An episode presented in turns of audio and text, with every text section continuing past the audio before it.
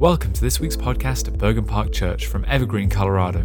We hope you enjoy this message, and if you'd like to hear any more or learn more about the church, please visit bergenparkchurch.org. So, we're going to be in the book of Colossians again. Last week, I began a brief series in Colossians chapter 1, and we're looking at verses 15 through 20. And the idea here is to move through this text slowly deliberately and really take our time to understand what this passage is teaching us about the person and the work of Jesus Christ. This may be one of the best, most concise summaries in the New Testament of who Jesus Christ is. So, Colossians chapter 1. Uh, 15 through 20. So today we're in verse 16, and, and verse 16 talks about Jesus as the creator. Now, pretty much every culture, every society in the history of this world has held some sort of belief in, in a divine creator that's behind the creation. This has been the assumption of, of many people. However, that idea of a creator is becoming more and more controversial in our world today. In fact, many physicists are, are moving away from that idea that there needs to be a, a, a divine origin to the universe and suggesting that maybe the, the universe could be self creating, to put it simply or, or, or, crudely. But I want to challenge that. I, I want to just ask us to, to slow down and not be too quick to move away from the concept of Jesus Christ as the creator of the world. Okay, so I'm assuming Jesus is creator. And we're not going to get into the apologetics or the defense of that today, why that is, but I think there's some very good theological, philosophical, and scientific reasons to believe that Jesus is our creator. So we're assuming this. We're taking this at, at face value today. Colossians 1:16. So go there with me and we'll, we'll read the passage. For by him, and I'll pause there for a second, him as in Jesus, the Christ, the Messiah, the Son of God. For by him all things were created in heaven and on earth visible and invisible, whether thrones or dominions or rulers or authorities. All things were created through him and for him. This is the word of the Lord. Let's pray. Heavenly Father, we ask that you would guide us this morning in our study of your word, that you would point us to yourself, the Creator. Lord, would you open our eyes, open our hearts? Would you instruct us and would you shape us? Would you fashion us into true disciples of Jesus Christ? In Jesus' name, amen. So, what we want to focus on uh, this morning in this verse is the idea that creation is by Jesus, through Jesus, and for Jesus. These are three key terms I want you to observe in this text. By Jesus at the very beginning of the verse, and then toward the end, we see that creation is through him and for him. Okay, so these are words we want to we, we want to pay attention to. Now, it's easy to maybe get hung up on terms like heaven and earth, visible, invisible, thrones, dominions, rulers, authorities, and these, of course, are important words in the passage because they communicate something about the areas over which Jesus has lordship. But I want to suggest that because um, they, they, these, these terms um, are, are referring here to this kind of idea of, of what Jesus has dominion over, they can kind of be grouped together in a way.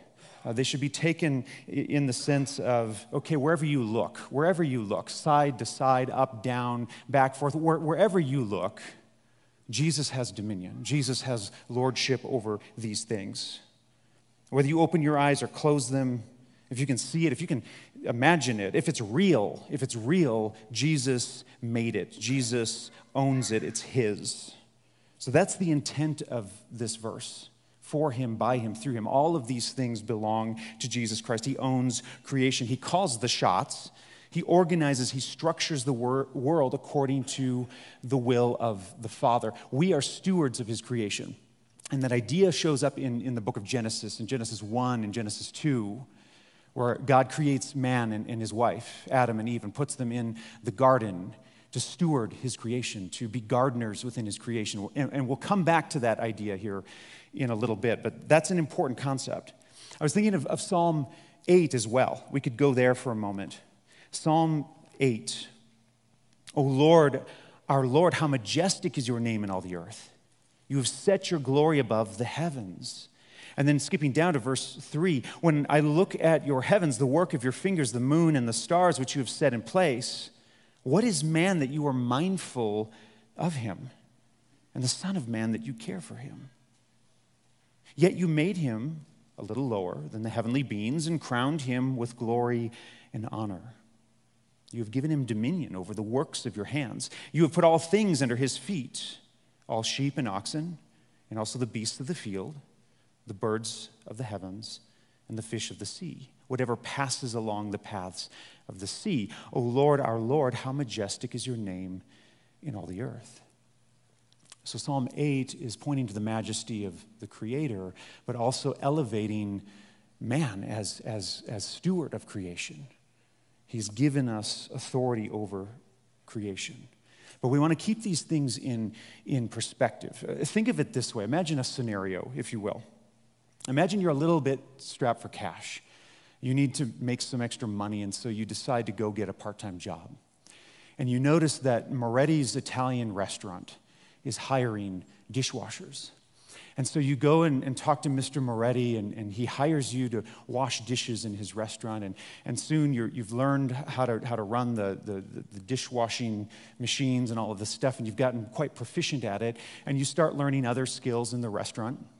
And soon you're waiting tables and you're managing people and you're, you're doing all of these different activities. And then one day, uh, one of the cooks calls in sick and isn't able to, to come in and, and, work. And so Mr. Moretti hands you an apron and takes you back into the kitchen and he shows you his, his grandmother's recipe book. And you start to make all of these foods lasagna and pizza and all of these things, right? And so you're, you're, you're now proficient at cooking. And you've learned the entire uh, restaurant business. You, you know it from, from start to finish, top to bottom. You understand how this restaurant works. And so Mr. Moretti decides okay, well, you're running his restaurant just fine. He can go take his, his vacation and maybe go to Sicily and visit his family that he hasn't seen in years. And so he leaves you in charge of the restaurant, and things are going quite well at uh, Moretti's Italian restaurant, and you're making money and things are, are good. But then you, you realize that maybe you could add some things to the, to the menu. And you realize tacos sell quite well.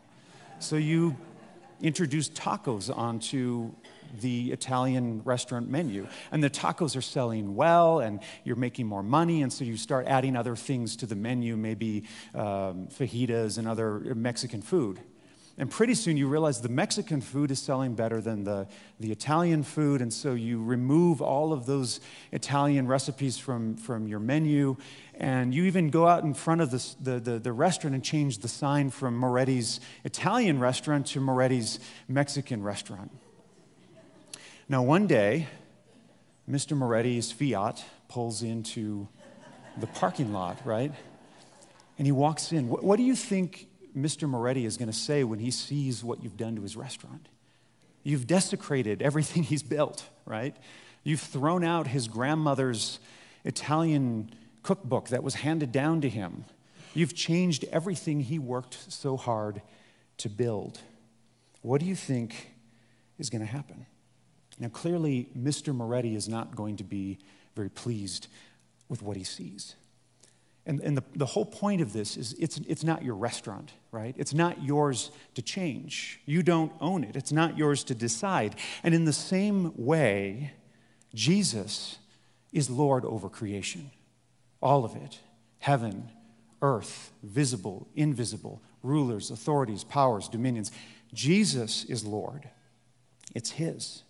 We don't get to change the plan.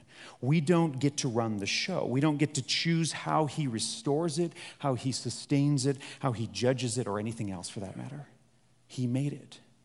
Our job is to believe him, to believe Jesus, to obey Jesus, to preach Jesus, to worship Jesus. He created it, he died for it, he plans to restore it. It's his. I love this quote by Abraham Kuyper. Uh, he said one time, and you've probably heard this uh, before, it's a famous quote, but there's not a square inch in the whole of creation over which Christ, who is sovereign over all, does not cry, Mine.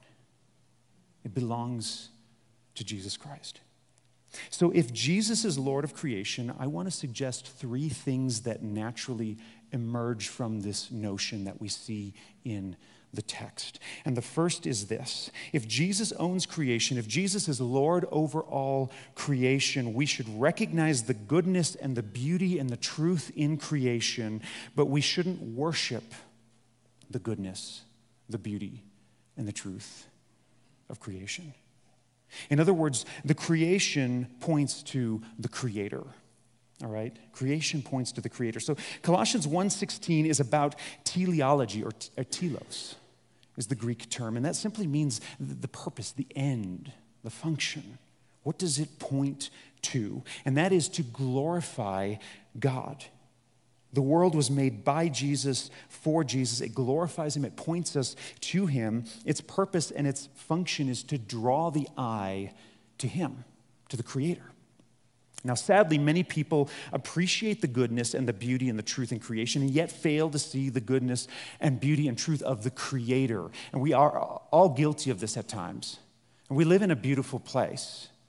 And it's easy to look to the mountains, and, eh, but to conflate things a little bit. We, we become eh, functional pantheists. We conflate creation with creator. God as creation, creation as God, rather than allowing His creation to point us, to, to direct our eye to Him. We look to the mountains, we see their beauty. I would encourage us look, look farther. So we look to the sky and we see the beauty of the sunset and the clouds and the lightning and the snow and the things that we enjoy looking at. Again, I would urge you look, look farther. And so we look through our telescope and we look into the vastness of space and we see these beautiful images billions of light years away. But again, I want to urge you look farther. Somewhere behind all of it is Jesus Christ, by whom, through whom, and for whom all things are made. If we don't see the hand of God in the world, it might be that we've not really seen the world for what it is. We need to look beyond the object. And that's the idea here in Colossians 1:16. Now, it was my birthday this, this last weekend, and my family made me a beautiful, well, thank you, yes. my family made me this beautiful 12-layer chocolate cake. Terrific, yes. Wonderful cake. It looked like a big stack of pancakes. It was wonderful. And um, I think they realized I wasn't getting enough sugar in my diet, so they wanted to help me with that. So they made me this cake. They got me a nice gift. They got me this really cool effects pedal for my electric guitar. And it was a great birthday. I got these nice things. But the problem is, if I'm not able to look beyond the object, beyond the cake, beyond the festivities, beyond the, the gifts, to the people behind it, then clearly I have a problem. Right? It's, it's not about the things, it's about the people. And in the same way, when we look at creation, again, the eye needs to be drawn to the thing behind it Jesus Christ, right? We need to see the reality behind the reality. So we see the good in creation, but we worship the God behind creation. That's the first thing. But the second thing, and this is the other side of the coin, Okay, sometimes we look out and we see the bad in the world. We see the fallenness and the brokenness and the sin in the world. And, and then what we end up doing is despising the world. We don't want to do this either. Right? Creation is broken, creation is fallen. It's ugly at times. Christians can be tempted to think that since the world has fallen, our situation is hopeless. The world is going to hell, right? There's no, there's no use, there's no point in any of it. Just hunker down and wait for Jesus to return and let it burn. That's not the right attitude toward creation. We don't want to forget that the same Jesus who made something so grand and so beautiful as the world, also loves something so bad and so depraved as the world. He's working toward a final restoration of the world. So, the lordship of Jesus over creation should actually encourage us to engage with this broken and fallen creation the way that Jesus engaged with it.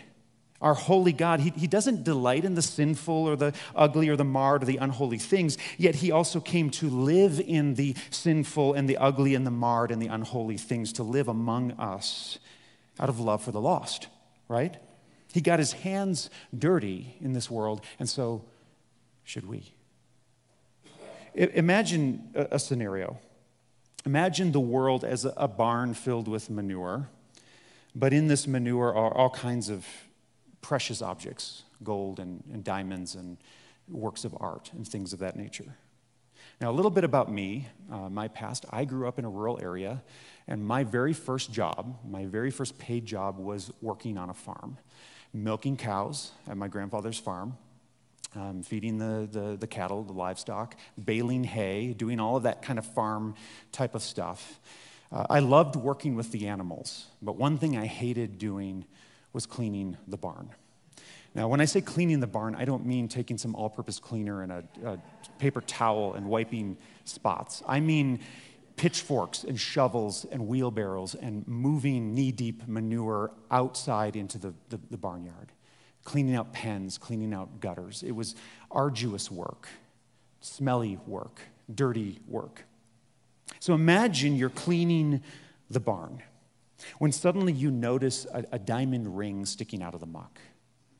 And, and you look a little closer, and next to that ring, you find a gold, a gold statue sticking up out of the, the, the, the, the crud. And further examination reveals the corner of a famous Rembrandt painting sticking out of the manure as well. And soon you realize that in the heaps of manure are literally thousands of precious objects. And with this realization, your approach to cleaning the barn needs to change. Right? You've got to throw down the, the pitchfork and throw down the shovel, and you've got to go in there and get your hands dirty and carefully remove these precious objects and carefully clean them and restore them. Okay, that's, that's the idea. And see, too often, our response to the world is, is like cleaning a barn. To hell with it, it's all going to burn anyway. Shovel it out, move it out, get it out of the way, that kind of thing. But if creation is by Jesus, through Jesus, for Jesus, then our response to God's creation should be the careful and thoughtful and loving removal of lost souls, precious souls, through the, the, the, the announcement of the gospel, right? This means loving, patient proclamation of the love of God for the people of this world. So again, don't withdraw the idea is engage, right? Get your hands dirty. Don't withdraw. Look around. Who needs our attention? Who needs our time? Who needs our love? Who needs our invitation? I love this quote by the late Tim Keller. The gospel says you are simultaneously more sinful and flawed than you ever dared believe, yet more loved and accepted than you ever dared hope. That's the world. That's the world, that's us. Jesus loves something so bad as the world. Okay, when you think of John 3:16, we know the verse. God so loved the world, not just something so big as the world, something so bad as the world, that he gave his one and only son. So let's join in this restoration of creation. So finally, if Jesus owns creation, then let's steward God's creation that He gave us. I referenced Genesis 1 and 2 uh, previously. I want to go back there again. Genesis 1 and 2 says that God placed the man and his wife in the garden to cultivate the garden, to cultivate the plants, the things that He had made. Now, cultivating creation today, we see that around us when we mow our lawn. Um, I was up on 103 uh, recently driving up the road and noticed all this, this work that Forest Service is doing, cutting down old trees. That's cultivation of creation, restoring things, cleaning things, making the habitat better for, for flourishing of human and animal life. That's part of what we mean by cultivating. But cultivating is more than that. Cultivating creation doesn't just mean growing crops and planting gardens, it means cultivating people, cultivating society, cultivating culture. Okay? So that's something to, to bear in mind. Um, cultivating doesn't mean name calling on social media. It doesn't mean letting the world know what we're against and what we hate all the time. It means actually constructing something good, something true, something beautiful in the place of the bad and the false and the ugly.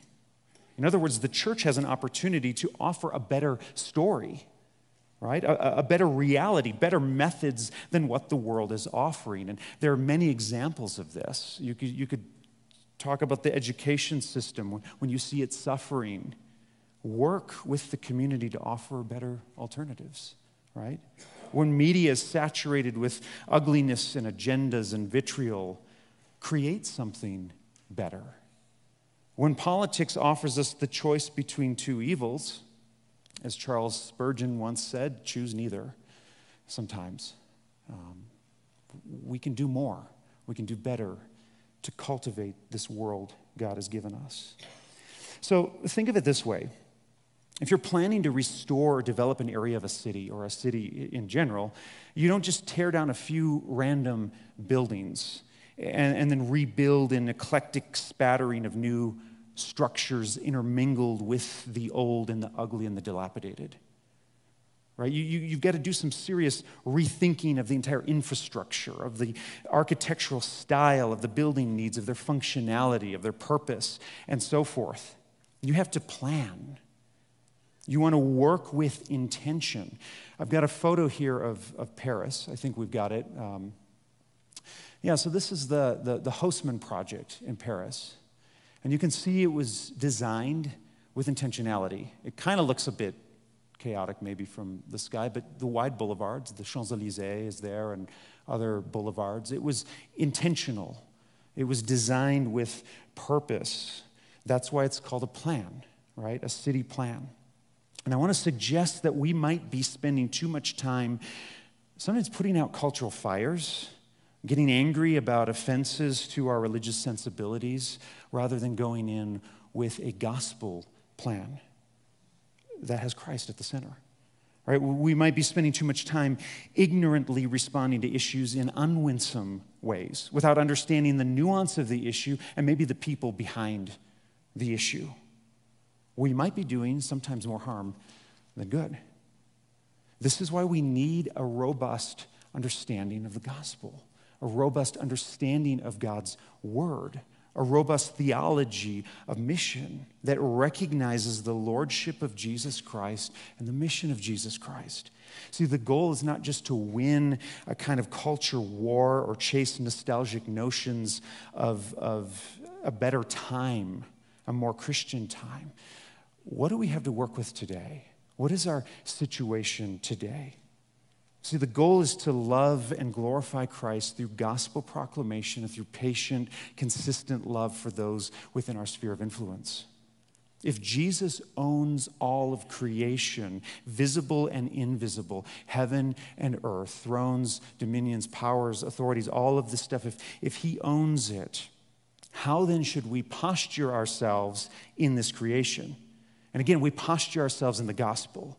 Believe in Jesus, trust Jesus, love Jesus, follow Jesus, obey Jesus, proclaim Jesus. Not fear, not anxiety, trust in Him, hope, proactive discipleship, walking with Him. So, in order to live well in this creation by Him, through Him, for Him, we need to get good at being with Him. We need to get better at being with Him. See, Jesus paid a very high price to redeem and restore his creation. His ultimate plan, you go to Revelation, the end of the Bible, the new heavens, the new earth, restoration, right? He will judge those who reject him, judge the wicked. Satan, his minions, will be thrown into the lake of fire. But what we see is restoration of his church, of his people, of his earth. right? That's the idea. So we become participants in that restoration project when we place our faith in Jesus Christ and we walk with Him in obedience. We become participants in the restoration project when we receive the grace of God and when we proclaim and live the grace of God. Now, one of the ways we proclaim God's grace today is through our celebration of communion. And I want to invite you all, if you have not yet picked up the communion elements, to please do so. We're going to celebrate the Lord's Supper, this proclamation of what Christ has done. We proclaim the sacrificial death of Jesus Christ at the cross. So I want to take you uh, briefly to the book of Hebrews, which explains this quite well what this is about. Jesus, our high priest, Jesus, our atoning sacrifice. In Hebrews chapter 9, verses 11 through 14, when Jesus appeared as a high priest of the good things that have come, Skipping down to verse 12, he entered once for all into the holy places, not by means of the blood of goats and calves, but by means of his own blood, thus securing an eternal redemption. For if the blood of goats and bulls and the sprinkling of defiled persons with the ashes of a heifer sanctify for the purification of the flesh, then how much more will the blood of Christ, who through the eternal Spirit offered himself without blemish to God, how much more will that blood purify our conscience from dead works to serving the living God? Communion is our opportunity to proclaim to one another our faith in Jesus Christ. This is a public profession that we have said yes to Jesus, that we acknowledge him as our creator, our sustainer, our redeemer. So I want to invite you, if you are a believer in Jesus Christ, if you have put your faith in him, to, to join me in taking communion. This is for God's people, for his church. So on the night Jesus was betrayed, he took bread and he broke it. And he said, This is my body broken for you. Do this in remembrance of me.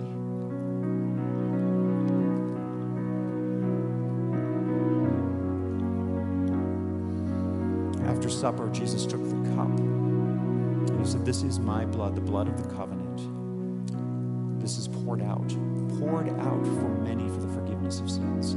Do this in remembrance of me.